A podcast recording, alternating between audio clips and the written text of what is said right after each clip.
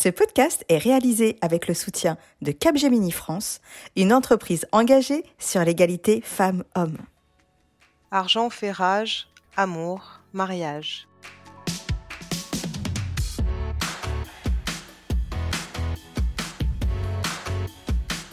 Bonjour à toutes et bienvenue dans Ma Juste Valeur, le podcast référent sur la négociation de rémunération qui lève les tabous sur les femmes, leur rémunération et l'argent. Je suis Insa Felassini, juriste financier, experte et coach en négociation de rémunération, militante pour l'égalité salariale et créatrice de ce podcast. Pour cette nouvelle saison, j'ai décidé de faire un pas de côté et prendre de la hauteur afin de comprendre les véritables enjeux que dissimule le tabou autour des femmes et de l'argent. Est-ce que la société a toujours tenu à l'écart les femmes de la sphère économique ou est-ce une construction de notre société contemporaine ? Est-ce que c'est vrai que les femmes ont des difficultés à parler d'argent ou est-ce plutôt la société qui les censure lorsqu'elles s'emparent du sujet ?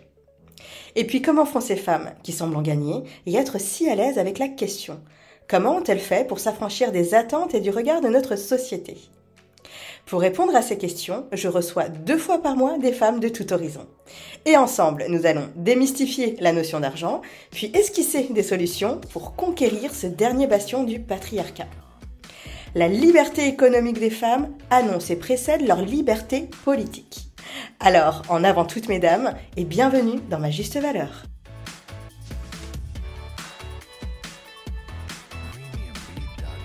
Aujourd'hui, j'ai le plaisir de recevoir une avocate d'un genre tout particulier, le genre que j'aime bien, vous verrez, vous comprendrez, Marie-Laure Bouze.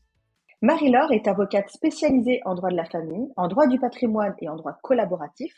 C'est-à-dire qu'elle a construit son exercice autour de l'écoute active, de la négociation raisonnée et de la reformulation croisée, par opposition au conflit, à l'agressivité et la violence que peuvent générer certains dossiers, notamment quand il s'agit de divorce, de partage du patrimoine et donc du partage de l'argent dans une famille. Cette pratique résolument tournée vers la résolution amiable des conflits l'a menée à se former à la médiation, coprésider une association sur le sujet, l'association humanétique, et a créé sa propre structure de comédiation, les clés de la paix. C'est toujours avec cette volonté de promouvoir un peu plus les modes amiables de règlement des conflits, et tendre ainsi vers la paix sociale, que Marie-Laure crée l'association Les Avocats de la Paix, qui a pour but de regrouper des avocats pacificateurs de conflits et qui ont pris l'engagement de prioriser, lorsque c'est possible, les modes amiables de règlement des différends. Ce qui résonne tout particulièrement en moi dans le parcours et la démarche de Marie-Laure, c'est cette conviction qu'elle a et que je partage, qu'il est possible de fédérer les intérêts, les enjeux et les parties prenantes pour arriver à des solutions gagnant-gagnant. Bonjour Marie-Laure. Bonjour Insaf. Comment vas-tu ? Écoute, je vais très bien. Je te remercie pour cette invitation. Je te remercie d'avoir répondu favorablement à cette invitation, Marie-Laure. D'autant plus que euh, tes lumières de médiateur euh, vont pouvoir euh, nous éclairer en cette période un peu compliquée. Je l'espère. Alors euh, Marie-Laure, tu es avocate spécialisée, donc on l'a vu, en droit de la famille, euh, en droit patrimonial et en droit collaboratif. Est-ce que peux- tu peux nous raconter un petit peu ton parcours et nous dire comment, euh, d'avocate euh, plutôt classique, tu t'es retrouvée à faire du droit collaboratif ? Euh, alors c'est vrai que bon, moi j'ai eu déjà un attrait euh, tout particulier pour le droit de la famille dès le début de mes études, euh, lorsque j'ai commencé en première année à découvrir euh, euh, la famille, le mariage, euh, le divorce, l'affiliation, et cetera. J'ai eu euh, vraiment un attrait particulier pour cette matière. Euh, par la suite, j'ai fait un troisième cycle en propriété intellectuelle, donc aucun rapport. Euh, mais c'est vrai que cette matière m'avait quand même beaucoup attirée. Donc, quand je suis rentrée à l'école d'avocat et que les stages étaient obligatoires, je, j'ai essayé de me rapprocher euh, d'un cabinet qui était spécialisé en droit de la famille pour découvrir un peu plus cette matière euh, d'un point de vue pratique. Euh, et, euh, et une fois que j'ai, j'ai commencé mon activité d'avocat, j'ai recherché un cabinet qui était spécialisé dans cette matière-là et euh, aussi en, euh, en propriété intellectuelle. Donc, j'ai eu cette double activité euh, pendant huit ans. Et après, lorsque j'ai créé mon propre cabinet en, en deux mille seize, euh, j'ai vraiment eu la volonté de me spécialiser vraiment en droit de la famille. Donc, j'avais eu une éducation, j'allais dire, euh, professionnelle assez classique, donc extrêmement contentieuse euh, de cette matière. Et en fait, je me suis rendu compte que ça marchait pas. Que ça marchait pas, que tout était compliqué, que au final, c'était long, c'était douloureux, c'était cher, que les, les clients, au final, n'y trouvaient pas leur compte, que pour moi aussi, c'était, euh, c'était quelque chose qui n'était pas, qui était pas facile, qui n'était pas agréable. Je ramenais ça chez moi, je ne dormais pas forcément très, très bien non plus. Mmh. Et donc, je me suis dit, euh, ben, comment on pourrait essayer de, de travailler autrement? Parce que aussi, au moment où je me suis installée, c'est là où j'ai commencé à faire du bénévolat dans les euh, associations de femmes qui étaient victimes de violences conjugales. Donc, pendant mmh. plusieurs mois, j'ai fait ça. Et donc, j'ai, j'ai vraiment, euh, j'allais dire, je suis vraiment allée au, au bout de la violence euh, qu'on pouvait, qu'on pouvait ouais. trouver dans le droit de la famille. Et là, je me suis dit que, que c'était pas possible et que je pourrais pas travailler pendant quarante ans comme ça parce que, parce que sinon, j'allais, euh, j'allais pas pouvoir tenir. Et c'était vraiment mmh. une activité professionnelle que je voulais, euh, que je voulais poursuivre.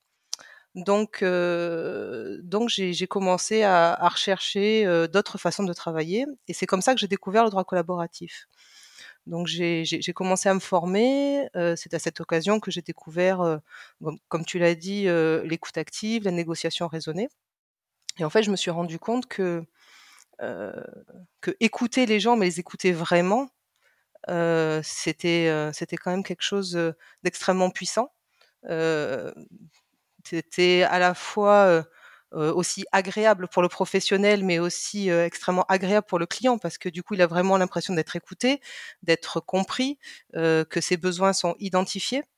Et donc, partant de là, euh, on peut l'accompagner au mieux pour l'aider à trouver la solution adaptée à ses besoins à lui.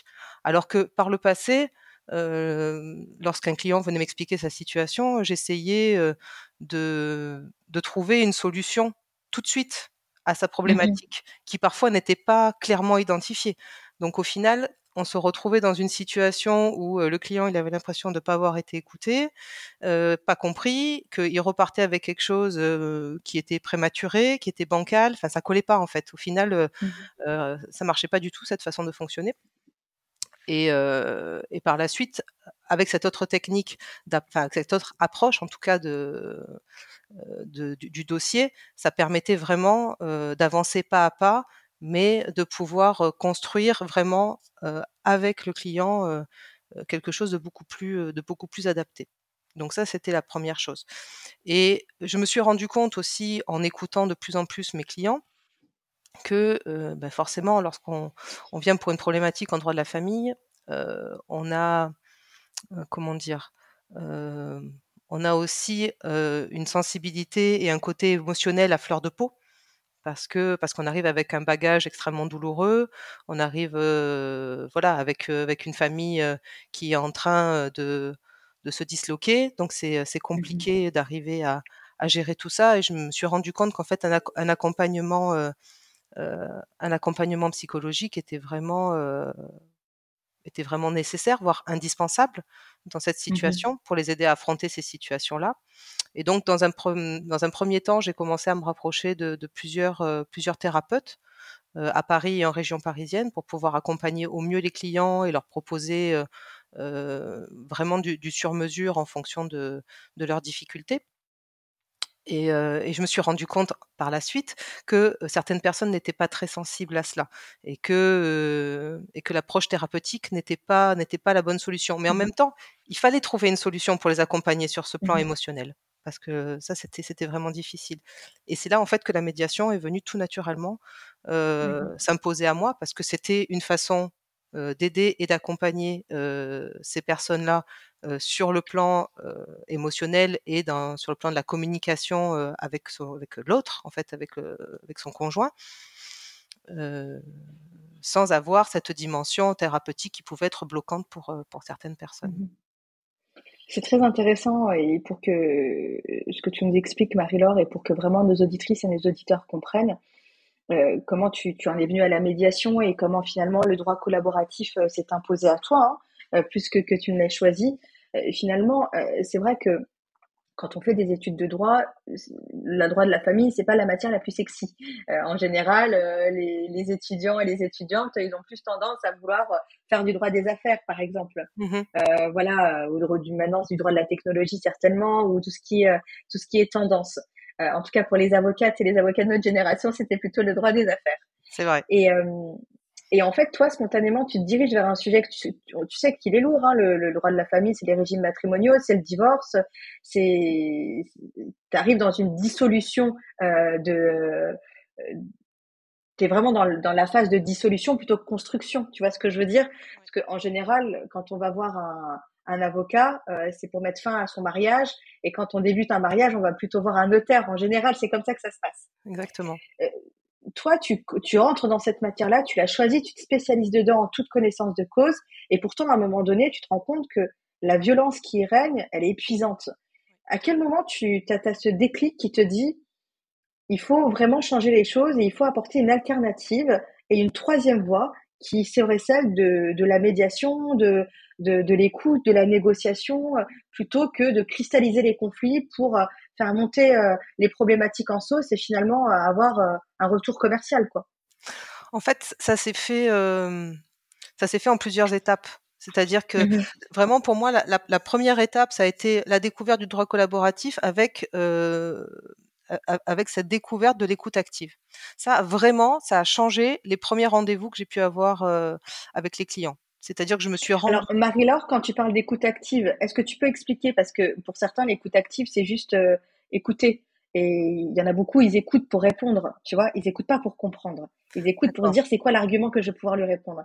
Et ça, l'écoute c'est la définition, active, je pense que tu en as une meilleure. Ouais, non, mais l'écoute active, c'est vraiment euh, une, une technique de communication où l'idée, ça va être vraiment donc d'écouter avec précision la personne et très régulièrement euh, de pouvoir reformuler euh, euh, au bout de, de, de quelques temps ce que la personne a dit pour s'assurer que euh, la, la, comment dire, que le message qui est délivré a été bien compris par son interlocuteur, donc moi en l'occurrence, euh, voire aussi peut-être pouvoir nommer certaines émotions qui peuvent qui peuvent rejaillir, euh, ça peut être nommer aussi certaines valeurs qui peuvent être abîmées dans le discours, qui, re, qui vont ressortir en filigrane. Euh, ça va être voilà de décrypter en fait ce que euh, la personne va délivrer comme message et pour pouvoir arriver à analyser de manière très concrète là où la personne en est dans sa réflexion, euh, dans son besoin, parce que moi ça m'est déjà arrivé à certains clients de leur dire vous venez dans mon cabinet pour divorcer mais en fait vous allez rentrer chez vous parce que vous n'êtes pas prêt en fait à divorcer, mmh. c'est beaucoup trop prématuré, ça c'est votre conjoint qui fait cette demande là mais vous vous n'êtes pas prêt. Donc, vous avez mmh. besoin de temps pour pouvoir euh, voilà, digérer l'information, pour pouvoir savoir si vous en avez envie ou pas, si vous voulez être acteur de cette séparation ou au contraire avoir un rôle passif. Voilà. Et en fonction de ce qu'on va décrypter dans cette écoute qui va se faire euh, euh, du client, on pourra avoir euh, une réponse adaptée. Généralement, euh, à la fin du premier rendez-vous, on n'a pas… Euh, enfin, comment dire J'allais dire, on ne sait pas exactement comment les choses vont se passer. Ça va être l'étape mmh. numéro un où on va essayer de déterminer euh, voilà le, le le besoin du client et, et voir en gros quel va être le timing, quel va, quel va être les, les étapes. On va essayer de faire un, un rétro-planning de, du, du dossier et de l'évolution de la situation. Mais bon, c'est vrai que ça ça peut prendre plus ou moins de temps parce que tout dépend où en sont les gens et tout dépend où en, où en est aussi le conjoint. Parce que certaines personnes, mmh. quand elles viennent, ce sont elles qui sont à l'initiative de la séparation.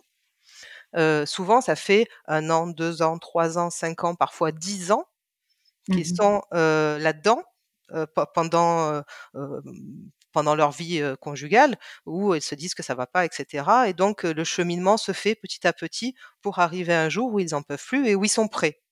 Sauf ouais. que l'autre l'autre part, enfin le, le, le conjoint n'a, n'a, n'a pas fait ce chemin-là encore.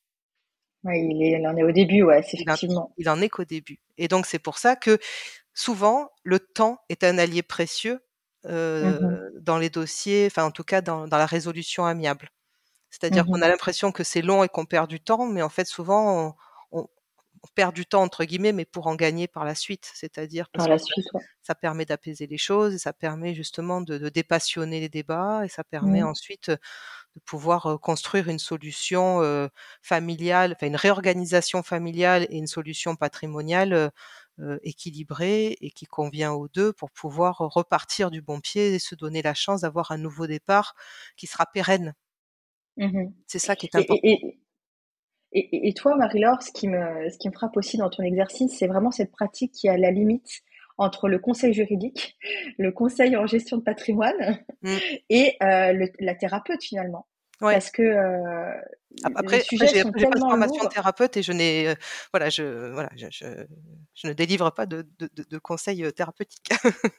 euh, oui oui je m'en doute euh, et puis chacun son métier aussi euh, comme j'imagine que tu délivres enfin voilà tu délivres pas de conseils en, en gestion de patrimoine euh, comme euh, certaines de, de nos collègues que peuvent le faire. Mais ce que je veux dire c'est que finalement en fait toi, tu navigues un peu entre ces deux frontières-là, celle du, du patrimoine, de, du droit de la famille et puis aussi de, de, de, de, de la thérapie. Parce que finalement, les gens arrivent avec un... Quand on met fin à un mariage, quand, quand, on, quand on met fin à, à une relation humaine, c'est jamais, c'est, c'est, c'est très, très émotionnalisé. On peut essayer de rationaliser, on peut essayer de se dire, on va factualiser, on va pas prendre les choses personnellement, on va essayer vraiment de faire en sorte que voilà, c'est... c'est les choses de la vie et qu'on va pas trop prendre euh, toutes les émotions qu'on ressent comme un tsunami en pleine figure. La réalité, c'est qu'on n'est pas toujours maître de tout ça. Et en fonction de, d'en plus des, des, des sujets sur lesquels il y a énormément de nœuds comme l'argent qui viennent se superposer, bien sûr. Euh, ça peut faire des cocktails explosifs. Donc, euh, toi qui es vraiment au milieu de tout ça, euh, qu'est-ce qui, qu'est-ce qui a fait qu'à un moment donné, tu t'es dit, le contentieux, ça marche pas en fait. Le contentieux, ça crée plus de problèmes que ça n'en solutionne. Et pourquoi tu t'es dirigée vers la, la médiation en te disant, bah, en fait, la clé pour pouvoir euh, arriver à une paix sociale, comme on le disait tout à l'heure, c'est peut-être aussi de, de, de se parler avant tout et de communiquer. Je sais que la communication, c'est quelque chose qui te tient à cœur. Oui, tout à fait. Ben, en fait, tu, la réponse est dans ta question. C'est-à-dire que, mmh. comme, comme tu l'as dit très justement, euh, le, l'émotionnel est extrêmement fort. Mmh. Et Tant que, le, tant que l'émotionnel n'est pas géré, si ce n'est réglé, hein, mais au moins géré, mmh. un minimum, euh, le matériel euh, ne suivra pas. Enfin, le matériel va, va être, euh, comment dire, va permettre euh, à chacun, à chacun des conjoints de cristalliser toute la rancœur, toute la colère, tout ce qui a pu s'accumuler pendant toutes ces années et qui ressort au moment de la séparation. Mmh. va pouvoir se cristalliser sur le matériel. Donc, pour que le matériel se règle de manière intelligente, euh, juste et équitable, en tout cas par rapport aux accords qui ont pu être pris, par rapport aux choix qui ont été faits pendant le mariage, par rapport euh, voilà, à, à plein de critères, après, hein, qui, euh, qui demeurent des critères objectifs ou subjectifs en fonction des, en fonction des dossiers. En tout cas, ce qui est sûr, c'est que pour pouvoir gérer correctement un matériel, il faut en amont prendre le temps de gérer l'émotionnel. C'est fondamental. Et ça, et ça, c'est fondamental. Et c'est vrai que beaucoup de, d'avocats en droit de divorce euh, partagent euh, ce, ce constat-là. Hein. Il faut vraiment, euh, il faut vraiment arriver d'abord à gérer, euh, si ce n'est régler l'émotionnel, comme tu le disais, avant de s'attaquer au matériel. Toi, bah, dans ta pratique, vas-y. Pardon, juste, c'était pour pour compléter par rapport à, à, à ta question, c'était aussi de dire que les magistrats, euh, en fait, ils n'ont pas le temps de, de mmh. s'occuper de tout ça et de s'occuper de, du côté humain du dossier. C'est-à-dire que eux, ils ont un dossier, point. C'est-à-dire qu'ils ont euh, un, un nombre X de dossiers à traiter euh, et qu'ils vont faire rentrer les gens en fonction des pièces qui sont dans les dossiers dans des mmh. cases.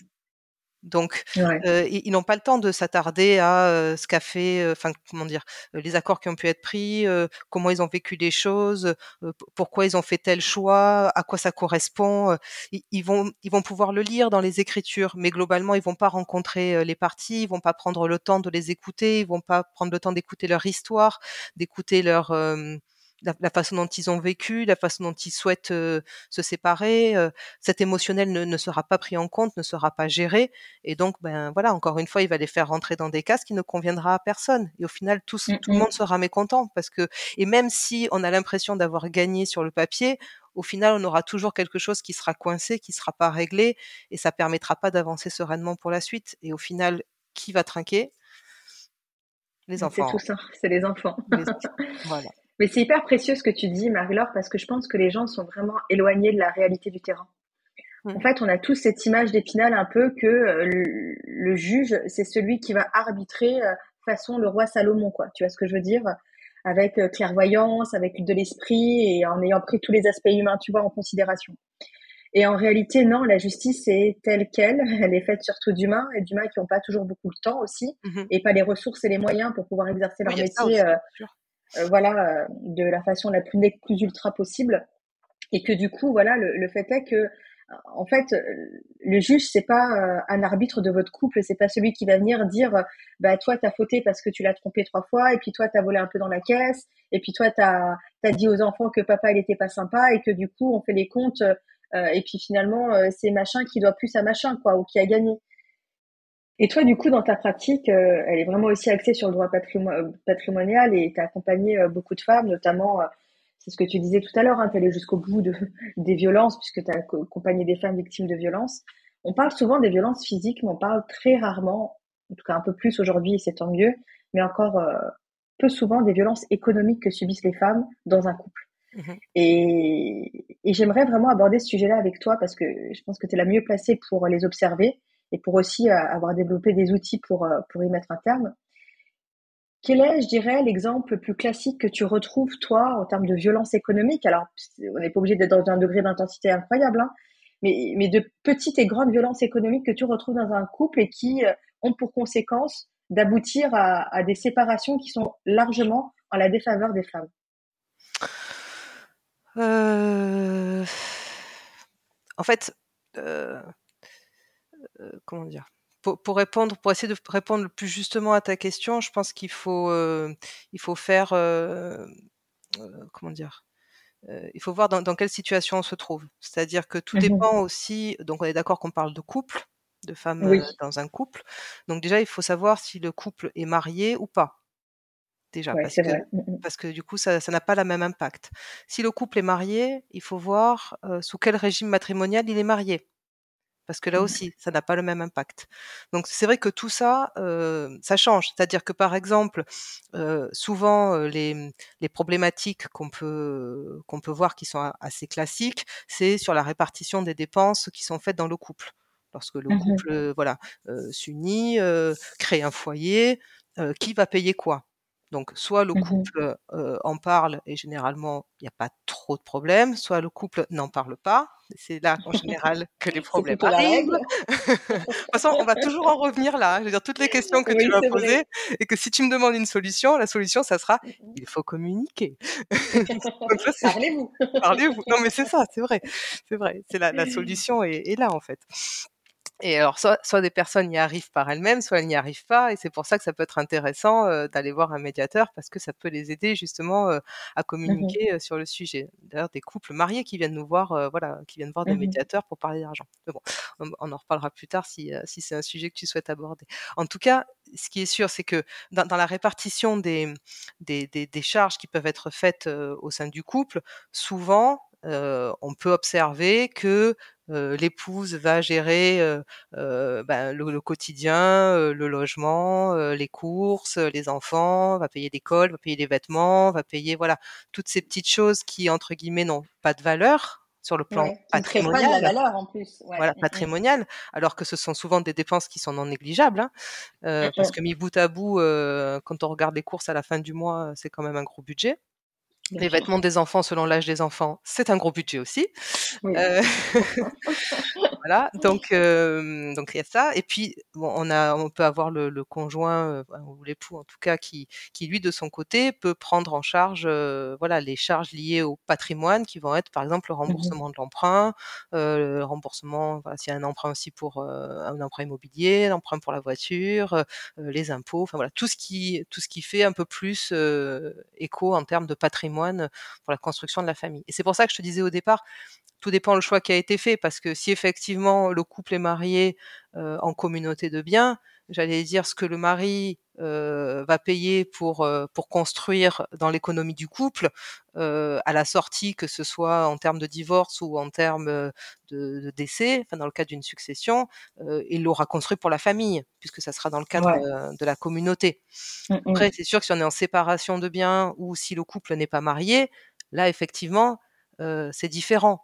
Et encore que, parce que tout dépend ce qui est prévu. C'est-à-dire que le couple qui n'est mmh. pas marié, si dans l'acte de vente voilà, il est prévu une répartition cinquante cinquante, même si c'est monsieur qui paye. Bon, derrière, voilà, on aura un titre qui, qui fera foi. Donc, bon, Voilà, donc c'est ça aussi qui, qui fait que il y a quand même des choses qui sont prévues et une évolution aussi de la loi et de la jurisprudence qui va justement vers cette protection des femmes parce que euh, voilà, le, les juges ont pu constater au fil du temps euh, justement que les femmes étaient lésées sur le plan patrimonial de par cette répartition euh, un peu de fait.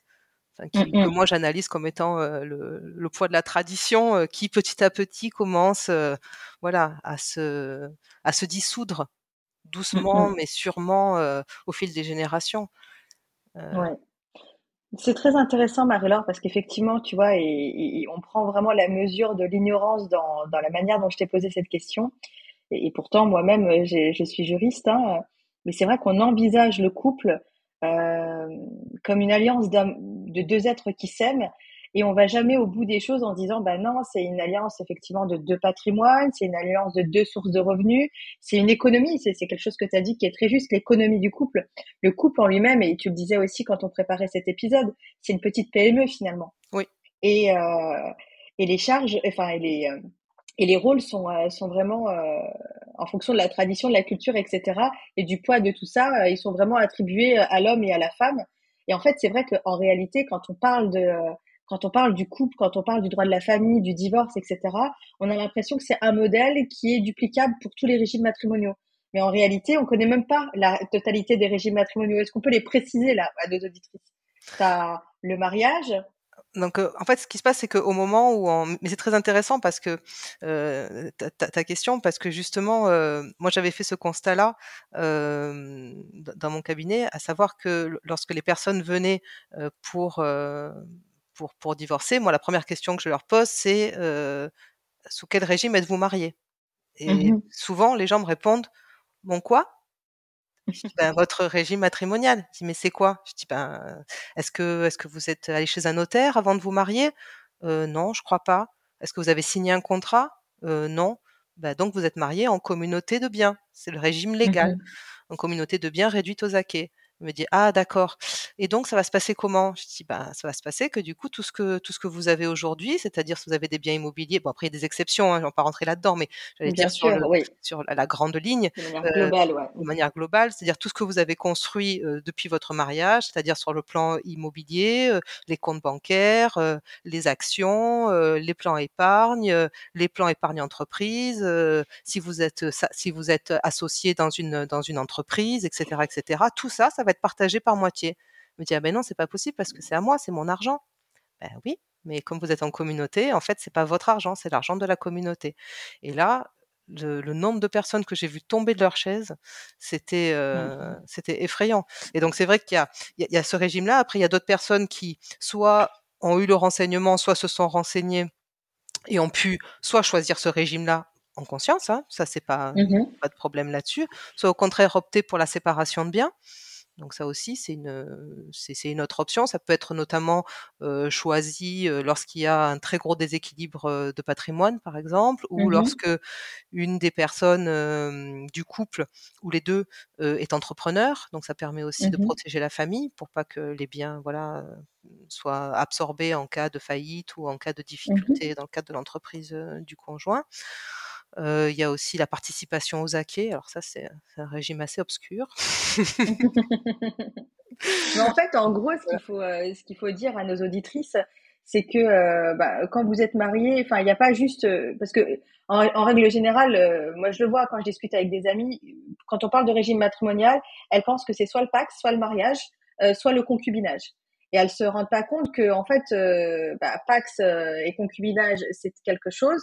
C'est un contrat en lui-même, et, enfin l'un de fait et l'autre euh, de droit. Et puis, mais le mariage, il y a plein de spécificités au mariage en réalité. Mm-hmm. Et du coup, euh, c'est vrai que euh, même dans le pacte, fois, elles abandonnent leur pouvoir. Et ben même, tu vois, tu apprends un truc même dans le pacte, quoi. C'est-à-dire que dans, dans le concubinage, donc il n'y a pas du tout de contrat. Hein, on vit en union mm-hmm. libre et euh, chacun, mm-hmm. euh, j'allais dire le régime, c'est le, l'indivision en fait. Mm-hmm. Et euh, dans le cadre du pacte, on peut faire le choix, soit d'être en séparation de biens, soit d'être en indivision. Donc ça, c'est aussi euh, pas la même chose. Donc si tu veux, c'est comme mm-hmm. une communauté dans le Pax, hein, c'est, c'est, un, c'est un peu voilà. ça. Mm-hmm. Et après, dans le mariage, ouais, il y a des régimes que je viens de, que je viens d'exposer. Et ça, j'allais dire, c'est vraiment fondamental parce que en fonction de la vie que tu, que tu souhaites avoir, enfin en tout cas que tu imagines avec ton conjoint, euh, le choix du régime est fondamental.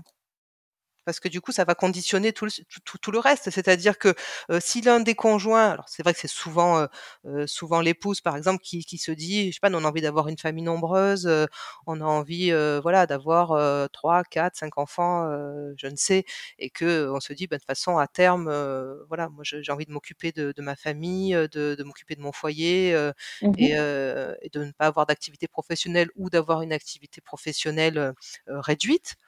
Bon, ben, peut-être qu'il peut être euh, pertinent de choisir la communauté de biens parce que du coup, ça protégera et tout ce que tout ce qui sera rapporté euh, financièrement au sein du foyer, ça sera pour la famille et ça sera pas pour celui qui euh, qui, qui a eu des revenus.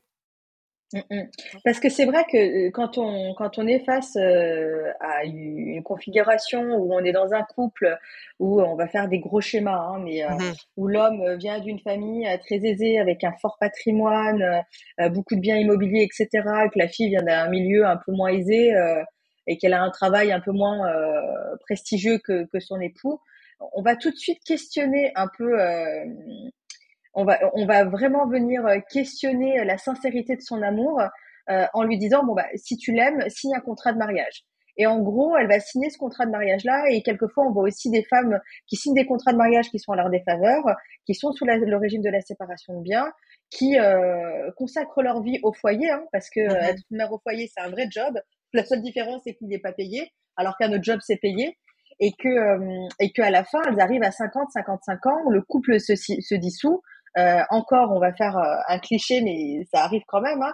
Euh, monsieur part avec la secrétaire et elle se retrouve une main devant, une main derrière. Elle a... Et ça, pour moi, c'est une véritable violence économique. Oui. Et aujourd'hui, il y a beaucoup de femmes qui vivent ça et qui se retrouvent dans une situation où soit elles n'ont pas cette capacité-là de divorcer de leur mari euh, euh, parce que, euh, alors qu'elles en ont vraiment la véritable envie, mais elles se sentent piégées, donc euh, elles font ce choix-là de, de maintenir leur sécurité économique plutôt que leur sécurité euh, Euh, émotionnelle, je dirais. Et puis il y en a d'autres qui euh, qui sont quittés et donc qui se retrouvent dans une euh, vraiment dans une précarité absolue. Mmh. Et du coup, comment comment tu expliques ça? Comment tu expliques que les femmes, au-delà du poids de la tradition, et cetera, comment est-ce qu'on explique que les femmes, de manière générale, elles se désintéressent de ces sujets-là? euh, Alors, dans, dans, dans ce que toi qui dans, en vois beaucoup, enfin, dans ce que tu as évoqué, je Je pense que déjà, le, le, le premier point qui est important, c'est que euh, lorsqu'elles se sont mariées, euh, la situation était connue. C'est-à-dire, il n'y avait pas, il n'y a pas eu de surprise dans, dans, mm-hmm. dans le sens où euh, le fait que, euh, dans, dans l'exemple que tu as pris, hein, le fait que monsieur ait beaucoup de patrimoine et madame pas de patrimoine, euh, ça, c'était une situation de fait qui était établie, euh, dont chacun avait connaissance. Bon. Le fait de, de faire un contrat de mariage euh, pour protéger euh, le patrimoine de monsieur, alors tout dépend de comment c'est présenté et comment c'est amené, parce que effectivement, euh, tout ce qui appartenait à monsieur avant le mariage, de toutes les façons, reste propre. Madame n'aura jamais mmh. de droit dessus, même s'ils sont mariés en communauté, même s'ils font pas de contrat de mariage. Mmh. Donc, euh, j'allais dire, quand tu fais un contrat de mariage, ce sur quoi tu te protèges, entre guillemets, c'est sur l'avenir, mmh. pas sur ce qui t'appartient déjà. Donc, ça, c'est important, voilà. C'est, c'est, c'est sur l'avenir. C'est très important de le préciser parce qu'on a l'impression que, effectivement, tout est mélangé, mais en réalité, tu... Tu, tu, tu, tu, tu, tu, tu contractes sur euh, ce qui va se passer dans le futur. Dans le futur. Et si euh, des, des choses devaient être contractées pendant le mariage et que des biens qui appartenaient à la famille étaient utilisés pour pouvoir construire le patrimoine de la famille, ça resterait propre de toutes les façons à mmh. monsieur, qu'il y ait un contrat ou qu'il n'y en ait pas. Donc c'est pour ça qu'il faut déjà bien identifier au départ euh, pourquoi euh, pourquoi ils ont fait ce contrat de mariage. Et après, c'est toujours pareil, c'est-à-dire que au- au-delà euh, au-delà de la connaissance euh, des choses, il faut parler des choses, c'est-à-dire que si on se rend compte que après ce contrat-là, euh, l'épouse par exemple décide de ne pas travailler, euh, enfin l'épouse ou enfin en tout cas le, le, le choix du couple fait que euh, mmh. l'épouse ne travaillera pas parce qu'elle veut se consacrer aux enfants, à la famille et au foyer. Euh, mmh. J'allais dire, euh, je ne sais pas comment expliquer ça autrement que euh, un, un choix a été fait de ne pas travailler sous un régime séparatiste, donc en sachant, je pense, les conséquences que cela aura si un jour le couple devait se terminer. Donc, si si tu veux, je pense qu'il y a, il y a des, c'est soit effectivement on a fait un contrat de mariage et on s'est dit euh, chacun travaillera et chacun va construire son patrimoine, chacun de son côté. Euh, soit finalement les choses ont changé euh, et ils ont décidé euh, de, de, de changer leur plan et que Madame euh, finalement ne travaillera pas et ils ont quand même l'opportunité de modifier leur régime matrimonial. Mais après, il y a aussi la situation que tu as que tu as évoquée, à savoir que certaines personnes peuvent se retrouver piégées, euh, ou en tout cas avoir le sentiment d'avoir été piégées. Et si euh, un divorce euh, devait intervenir, alors bien évidemment, euh, moi tu l'auras compris, euh, je vais préconiser mmh. le fait de se mettre autour d'une table et d'essayer euh, de, de discuter, euh, de discuter des choses. Euh, voilà, le, le, le choix a été fait de séparer les patrimoines. Euh, au cours du mariage, euh, on va faire un état des lieux et si effectivement on se retrouve dans une situation euh, où Madame n'a absolument rien, c'est comment arriver à déterminer euh, les besoins de chacun euh, pour essayer d'y répondre et pour essayer de sortir par le haut de cette situation-là. Bien évidemment, euh, ça, ça signifie que euh, les deux époux sont d'accord pour essayer de trouver une solution amiable et de trouver quelque chose d'adapté et d'intelligent euh, pour que chacun puisse, euh, puisse avancer.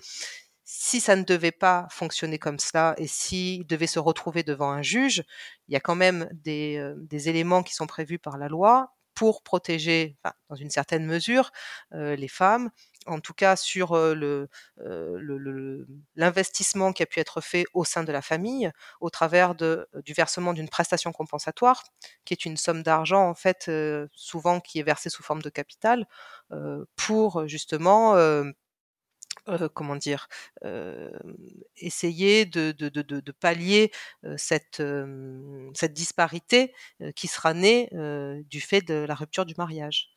Mmh. Et donc, bon, mais, mais bon, c'est vrai que c'est, c'est souvent, ce sont des sommes d'argent qui sont pas suffisantes pour se reloger ou ce sont pas des sommes qui sont suffisantes pour, euh, voilà, pour se racheter un bien et pouvoir trouver une nouvelle sécurité. Euh, euh, et c'est pour ça que je préconise toujours d'essayer, lorsque c'est possible, hein, de se mettre autour d'une table pour essayer de trouver la meilleure solution, parce que ça permet justement, euh, en identifiant bien les besoins, d'être créatif et de trouver euh, d'autres solutions qui ne seront pas forcément proposées devant un juge ou qui ne seront pas du coup euh, octroyées par un juge, parce qu'il a des pouvoirs qui sont quand même limités et encadré mmh. par la loi, alors que que ce soit les notaires ou les avocats, on aura des solutions juridiques pour pouvoir habiller juridiquement les accords qui seront pris, même si ce sont des accords qui peuvent paraître fantaisistes, mais qui pourront répondre au plus près des besoins des gens euh, pour que justement euh, financièrement et économiquement, on retrouve peu ou prou un équilibre qui permettra à chacun de repartir sur un nouveau départ.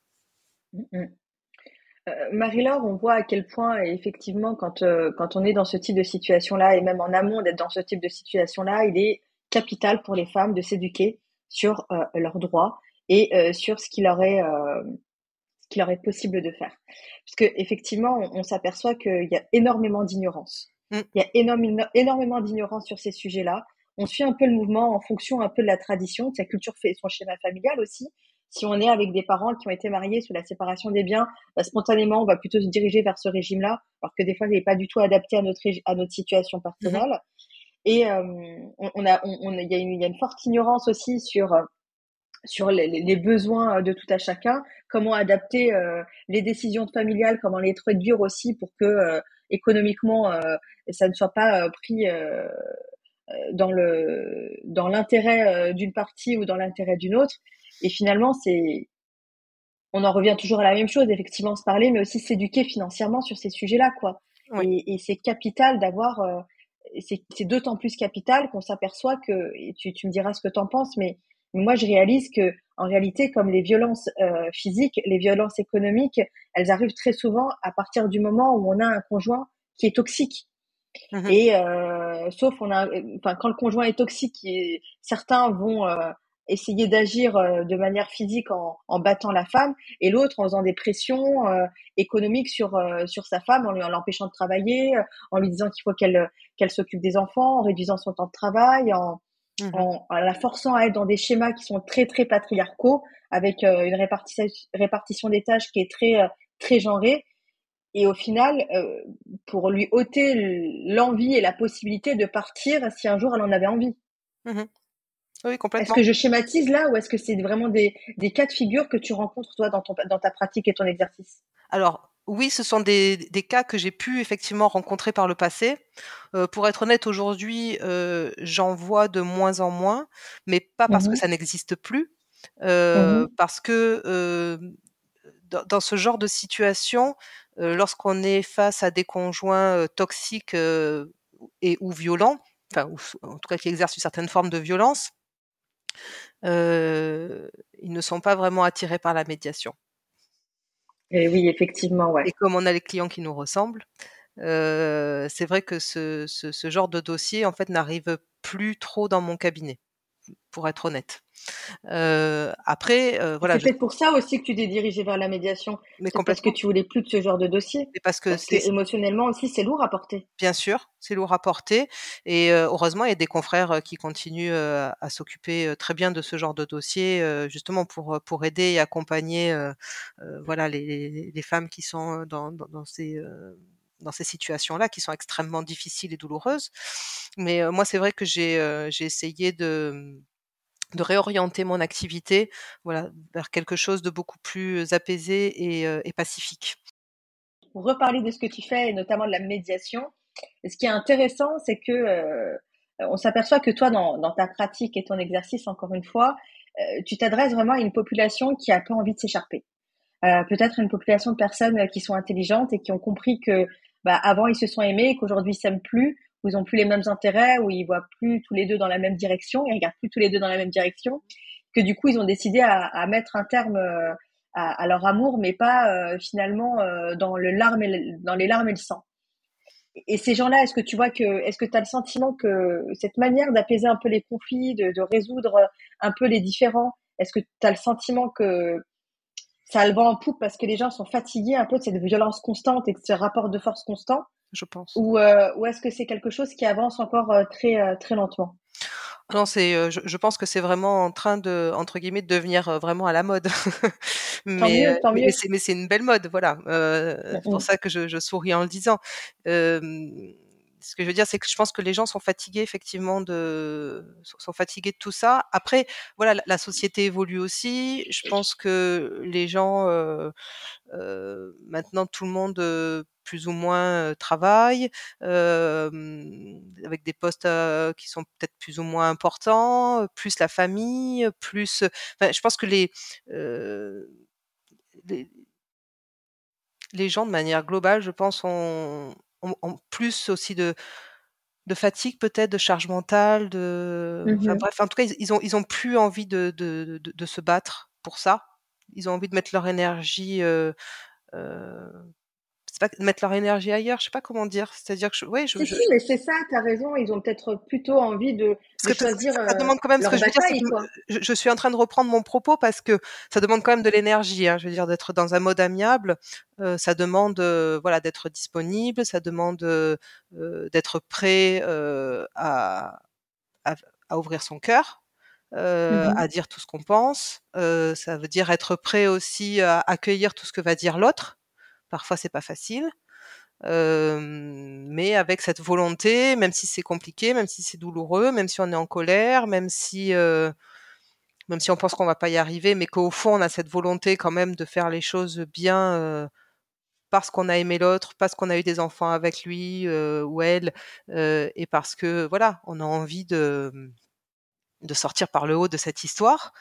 De... Et encore une fois, c'est et sur le plan émotionnel de, de, de régler ses comptes, mais de manière intelligente, mais aussi de régler ses comptes sur le plan financier et patrimonial.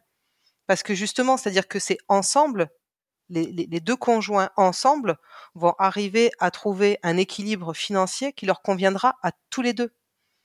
C'est-à-dire qu'ils seront d'accord avec ce qu'ils vont signer. Ce ne sera pas quelque chose qui sera imposé. Donc que... que Que, que, que l'épouse récupère un peu, moyennement ou beaucoup, euh, elle sera contente et le conjoint, il sera content aussi. Enfin, il y, y a vraiment quelque chose où, euh, où, où tout le monde... Alors, je ne dis pas à pas repartir avec le sourire, il ne faut, il faut pas exagérer non plus, mais en tout cas, il euh, n'y aura pas cette, cette valda qui sera toujours coincée, mmh. quoi, c'est, et qui fera qu'on n'arrivera pas à prendre un nouveau départ, au contraire. Mmh. Ouais, qu'on va ruminer. Mais c'est très intéressant ce que tu, euh, ce que tu nous expliques, euh, Marie-Laure, parce que on s'aperçoit que finalement, euh, quand le couple se dissout, euh, tout est cristallisé autour de l'argent et la, et, et la manière dont on va partager cet argent et comment on va partager le patrimoine. Et en général, c'est vrai que moi, je le vois à travers euh, d'autres euh, d'autres amis qui sont avocats en droit du divorce ou des amis qui ont divorcé. Euh, des fois, tu, tu abandonnes euh, de guerre lasse, en fait. Tu as tel, ça, ça te coûte tellement d'énergie, c'est tellement dur, tu vois tellement les effets sur tes enfants, tu vois tellement les effets sur toi aussi, qu'à un moment donné, juste tu lâches l'affaire parce que, en réalité, tu n'as plus envie, quoi. Mmh. Et tant pis si ça te coûte de l'argent, et du coup, finalement, le conjoint ou la, le conjoint, peu importe, il t'a eu un peu à l'usure. Et en fait, ce qui est bien aussi avec, avec ta pratique à toi, c'est que euh, on n'en arrive pas à ces, euh, on n'en arrive pas à, à ces issues-là. Où, euh, où on, on, on accepte euh, un compromis euh, de guerre lasse, quoi. On est vraiment mmh. proactive dans, dans, on rédige le, on, alors on le rédige pas, c'est toi qui le rédige, mais je veux dire, on est proactive dans sa construction et finalement on co-construit un accord, quoi. Exactement, c'est-à-dire que tu es acteur de ta séparation, tu n'es pas passif, c'est toi qui décides et, et tu, tu comme tu dis, tu co-rédige, enfin tu co-construis euh, ton accord qui sera du sur-mesure. Euh, dans, pour, euh, pour, pour ta situation. Du coup, dans ton activité, est-ce que tu as des gens qui viennent te voir parce qu'ils sont sur le point de se séparer? Mais est-ce que tu as aussi, j'ai, j'ai cru comprendre aussi, parce qu'on se connaît un petit peu, euh, Marie-Laure, que tu reçois aussi des gens qui euh, sont aux prémices un peu d'un désaccord qui prend ses racines dans, dans, dans, le sujet, dans les sujets d'argent. Notamment, tu me parlais d'un, d'un cas que tu avais où une femme gagnait plus que son mari et que du coup, ils avaient un petit peu peur que cela, euh, ce déséquilibre financier vienne aussi déséquilibrer, euh, mm-hmm. en tout cas, euh, impacter l'équilibre qu'ils avaient dans leur couple de manière générale. Mais du coup, toi aussi, tu peux offrir des, des, des, des conseils, euh, tout ce qui est droit patrimonial et droit de la famille, avant aussi qu'on en arrive à ces, euh, à ces extrémités-là. Complètement. Et ça, c'était, euh, en fait, c'était pas le, le seul dossier. Enfin, j'en ai eu, euh, j'en ai eu deux ou trois là depuis, depuis qu'on s'est, depuis qu'on s'est parlé, mm-hmm. un peu dans, dans le même esprit, où en fait, euh, c'est, c'était intéressant de se rendre compte que ce couple marié euh, où il y a ce déséquilibre euh, en faveur de l'épouse, euh, sans que euh, l'argent est devenu un sujet euh, tellement difficile que dès qu'il en est question, ça part en dispute à chaque fois et euh, avec des disputes qui montent en intensité et qui font que c'est en train d'abîmer euh, d'abîmer leur couple, que c'est en train d'abîmer leur amour et que du coup tout est en train de se cristalliser là-dessus et que et que là ils se sont dit en gros euh, soit ça passe soit ça casse, donc là il faut qu'on il faut qu'on résolve ce problème. Comment faire? Euh, donc, euh, bon, il y, y a eu de la thérapie qui a été tentée, euh, la médiation a été également envisagée. Et donc, c'est vrai que c'est dans le cadre de, de cette médiation-là, euh, c'était, c'était très intéressant parce que, bien évidemment, on s'est rendu compte que le problème n'était pas l'argent. Euh, c'était bien autre chose, un peu plus profond. Alors, Alors on a quel pas... était le problème? Bah, là, on n'a pas encore terminé, euh, terminé les séances, mais, euh, mais en fait, on se rend compte, euh, voilà, que, que, que la problématique est en fait, euh, ça touche à des valeurs. Donc, on est plutôt sur la sécurité, on est plutôt euh, sur, euh, euh, sur, euh, sur peut-être un, un confort personnel. Enfin, comment dire? On, est, on était sur un problème de sécurité, en fait. Beaucoup. Mmh. C'est-à-dire que le, le fait qu'il, qu'il y ait de l'argent, euh, ça sécurise. Le fait qu'il y ait un peu moins d'argent euh, ou qu'il devait y en avoir et qu'il n'y en a pas, euh, finalement, ça crée un, un stress, une angoisse et une insécurité qui fait que du coup, bah, c'est source de disputes.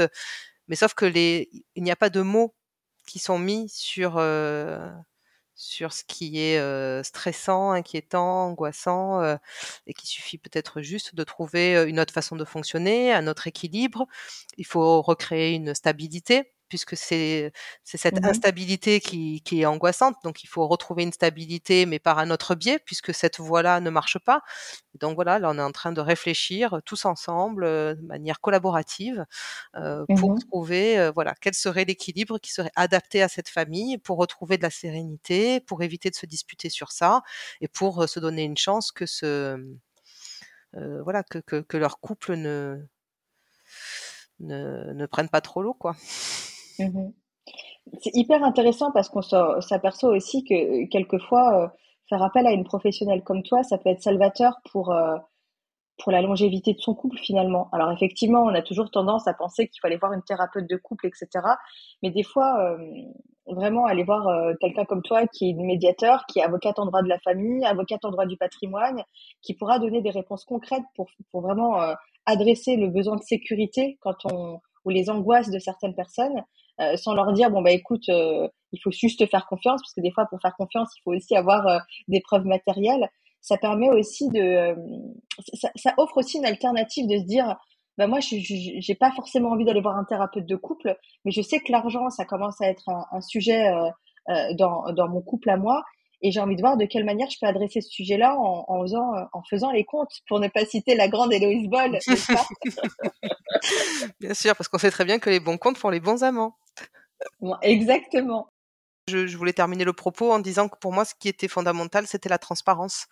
Voilà, et que, et que si on est transparent euh, au niveau de l'argent, c'est-à-dire que si on sait parler d'argent, si on sait communiquer sur l'argent et, que, et qu'on sait être transparent, il y aura forcément de la confiance. Et s'il y a de la confiance, euh, c'est, c'est l'autoroute, a priori. Là, tu, tu viens de mettre... C'est une transition parfaite pour ma prochaine question, parce que je voulais justement faire un parallèle entre l'argent et la confiance. En fait, on, quand on pense à l'argent, que ce soit dans le couple, dans une entreprise, dans le cadre d'une relation humaine, euh, on pense vraiment que l'argent, voilà, c'est un peu du donnant-donnant, un peu la contrepartie de quelque chose, et cetera. Encore une fois, on, moi j'aime bien en plus le, l'envisager ça comme, comme quelque chose de très rationnel. Mais au final, l'argent, c'est vraiment la confiance que, c'est vraiment aussi un signe de confiance. Quand un employeur te rémunère à ta juste valeur, ça veut dire qu'il te fait confiance. Mmh. Quand tu te rends compte et que toi, tu lui fais confiance aussi. Et quand tu parles sereinement et de manière transparente d'argent dans ton couple, ça veut dire aussi que vous vous faites vraiment confiance. Et que, et que chacun a sa juste place. Et que chacun a sa juste place. J'aime bien ce terme-là, parce qu'on en parlait juste quand on préparait l'épisode. Tu me disais, euh, Insa, toi, tu travailles sur la juste valeur des personnes et moi, je travaille sur leur juste place. Est-ce que tu peux développer un peu plus, parce que je trouve, euh, je trouve ce parallèle magnifique pour nos auditrices. Ben, bah, euh... Lorsqu'on, je pense que lorsqu'on parle d'argent et qu'il y a une transparence par rapport à ça, euh, j'allais dire, on, on a toutes les cartes en main pour pouvoir décider euh, de la vie qu'on a envie d'avoir euh, en tant qu'individu et en tant que partenaire d'un couple. Et, euh, et c'est comme ça que chacun va définir euh, la juste place qu'il veut avoir au sein du couple. Et ça ne veut pas forcément dire quelque chose euh, euh, de cinquante-cinquante. Ça veut juste dire mmh. quelque chose d'équilibré et d'équitable pour chacun. Parce qu'effectivement, on parle souvent du cinquante-cinquante euh, comme vraiment euh, l'outil, euh, l'outil magique pour pouvoir euh, mettre un terme à toutes les inégalités. En fait, quand on parle de couple, euh, on parle pas d'égalité, on parle d'équilibre, on parle d'équité en fait. Et ce qui est et, et l'équilibre et l'équité, c'est pas forcément de faire cinquante-cinquante. Quelquefois, c'est de faire aussi soixante-dix trente. Tout à fait. Et d'ailleurs, c'est, c'est là où le bât blesse euh, dans la justice, c'est-à-dire que euh, ce qui est, la, la, comment dire, un juge rend la justice, mais ce qui est juste n'est pas forcément équitable. Et c'est là que, c'est, c'est là qu'il y a un problème. Et c'est pour ça que je fais de la médiation. C'est hyper puissant ce que tu viens de dire. Une justice équitable et peut-être une justice qui s'arrête un peu plus sur les faits, alors qu'une justice... Euh... Comme tu l'as dit, c'est plutôt une justice qui s'arrête un peu sur le droit. Exactement. Et effectivement, euh, on est dans une justice de droit et pas une justice de fait. Euh, on va on va dépasser un peu nos digressions de juristes, hein, parce que je sais, on se comprend toutes les deux, mais euh, effectivement, toutes nos auditrices ne vont pas forcément nous comprendre. Désolée un peu pour ces euh, pour ces apartés qu'on se fait avec Marie-Laure. Mais c'est vrai que que ce sujet de l'argent, du couple, du droit de la famille, euh, du droit du patrimoine, de la justice, euh, bah, finalement, c'est euh, c'est très loin et très proche de nos vies, parce que euh, c'est des choses qu'on vit tous les jours. Donc, euh, c'était hyper important pour moi de, de t'inviter, Marie-Laure. Et, et pour terminer un peu cet épisode, j'aimerais, euh, puisque tu es quand même une spécialiste du droit du patrimoine, je, je veux quand même profiter de tes conseils. Ce serait une hérésie de ne pas te demander de nous conseiller un petit peu, de donner quelques outils. Toi qui es euh, avocate spécialisée en droit du patrimoine, alors encore une fois, tu n'es pas Héloïse Boll, on le sait, puisqu'il y a des conseillers financiers. Mais par contre... Euh, Tu, tu, je, je pense que tu peux nous partager quelques tips euh, vraiment euh, les plus indispensables à ton sens, pour nous permettre de mettre en mouvement euh, quand on est une femme et qu'on est complètement éloigné de ces sujets-là et qu'on commence euh, à peine notre éducation financière? Alors, euh, la première chose, c'est si vous voulez vous marier, euh, posez-vous la question de votre régime matrimonial. Ça, c'est la première chose. Ensuite, euh, lorsque euh, vous êtes en couple, euh, faites un budget de votre foyer. Euh, listez les postes et faites une répartition euh, en conscience, euh, soit au travers d'un conjoint euh, en, euh, en, provi- enfin, en, comment dire, en le nourrissant en fonction euh, de, de vos revenus au prorata, par exemple. Ça, c'est quelque chose qui mm-hmm. peut être euh, qui peut être équilibré et qui peut être juste, parce que comme ça, chacun contribue en fonction de ses facultés respectives. Euh, mais je pense que c'est bien de faire un budget global et ensuite de partager euh, tout. Mais encore une fois, partager, ça ne veut pas dire cinquante cinquante. Ça veut dire, mmh. euh, voilà, partager en fonction de ce qui est équilibré pour, pour chacun de vous. Euh, et comme ça, je pense que déjà, chacun euh, aura le sentiment, un, d'être au courant de ce qui se passe, euh, deux, de, et de, de, de pouvoir participer, euh, et trois, de ne pas se faire avoir. Et ça, je pense que c'est, euh, c'est important déjà pour avoir un sentiment de sérénité euh, sur le plan patrimonial de, de son foyer. Voilà, bah vous nous avez, vous avez entendu Marie-Laure. Renseignez-vous sur votre régime matrimonial. Est-ce qu'on peut changer de régime matrimonial en cours de relation? Oui, tout à fait. On peut changer de régime matrimonial. Alors, ça coûte un peu des sous, hein, bien sûr, euh, mais il faut aller voir un notaire et vous avez tout à fait la possibilité donc de liquider le régime en cours et de pouvoir mmh. euh, mettre en place un, un nouveau régime. Mais comme on le disait tout à l'heure, hein, mieux vaut payer un peu maintenant que beaucoup après. Exactement. Bien d'accord. Marie-Laure, merci. Euh, tout à l'heure, on parlait de beaucoup de choses, notamment des citations, et tu me disais que les plus belles choses ne coûtent rien. Et, et, et je tiens à dire que c'est vrai, puisque la discussion qu'on a eue aujourd'hui, elle a une valeur inestimable, et pourtant, euh, elle nous a pas coûté grand-chose à toutes les deux. Oh, donc, euh... ça, c'était, c'était un plaisir. Merci, euh, merci à toi Marie-Laure. J'ai une dernière question parce que c'est vrai que je pose toujours cette question à mes invités et je leur demande quel est leur rapport avec l'argent. Est-ce que c'est un ami ou un ennemi pour elles ? Euh, alors, peut-être parce que je suis juriste, je vais faire une réponse en deux temps, en deux parties. Deux parties, deux sous-parties, intro. Exactement. euh, je dirais que sur le plan personnel, euh, c'est un ami parce que euh, parce que chez moi c'est très transparent et voilà qu'on en parle très librement et que tout est réparti de manière extrêmement euh, équitable. Enfin, en tout cas. Euh, Moi, je suis satisfaite de cette, cette répartition. Sur le plan professionnel, euh, je pense que ça parlera forcément aux entrepreneurs. Euh, il y a des mois où c'est l'euphorie, puis il y a des mois où c'est euh, l'angoisse totale. Euh, et puis bon, ben, au final, euh, on s'en sort toujours. Mais c'est vrai qu'il y a un peu plus euh, d'inquiétude parfois euh, voilà, sur, euh, sur l'argent qui rentre ou qui rentre pas, ou qui reste dehors, ou qui... Voilà. Donc sur le plan professionnel, parfois c'est euh, c'est un peu plus stressant, on va dire, euh, mais au final, euh, ça, ça se finit toujours bien, donc ça va. Donc, je dirais plutôt ami au final, un peu plus de positif. Merci beaucoup Marie-Laure pour ton temps, pour euh, tous tes éclairages, aussi pour cette pratique si particulière euh, et si euh, et si ancrée dans dans dans la promotion de la paix. Et Dieu sait qu'on a besoin de paix aujourd'hui, que ce soit dans nos couples. Euh, au travail et dans notre monde. Oui. Euh, merci pour tout ce que tu fais aussi pour les femmes, parce que tu nous accompagnes beaucoup et, et, et, et tu nous ouvres les yeux et tu nous permets aussi de, de redresser des situations. Et voilà, merci beaucoup encore pour tout et puis j'espère à très bientôt. Bah oui, merci à toi Insa, et surtout pour ton engagement aussi auprès des femmes. Merci pour elles. Cet épisode vous a plu ? Sachez que Ma Juste Valeur, c'est aussi et surtout du coaching, des cours en ligne et des formations en e-learning sur la négociation de rémunération.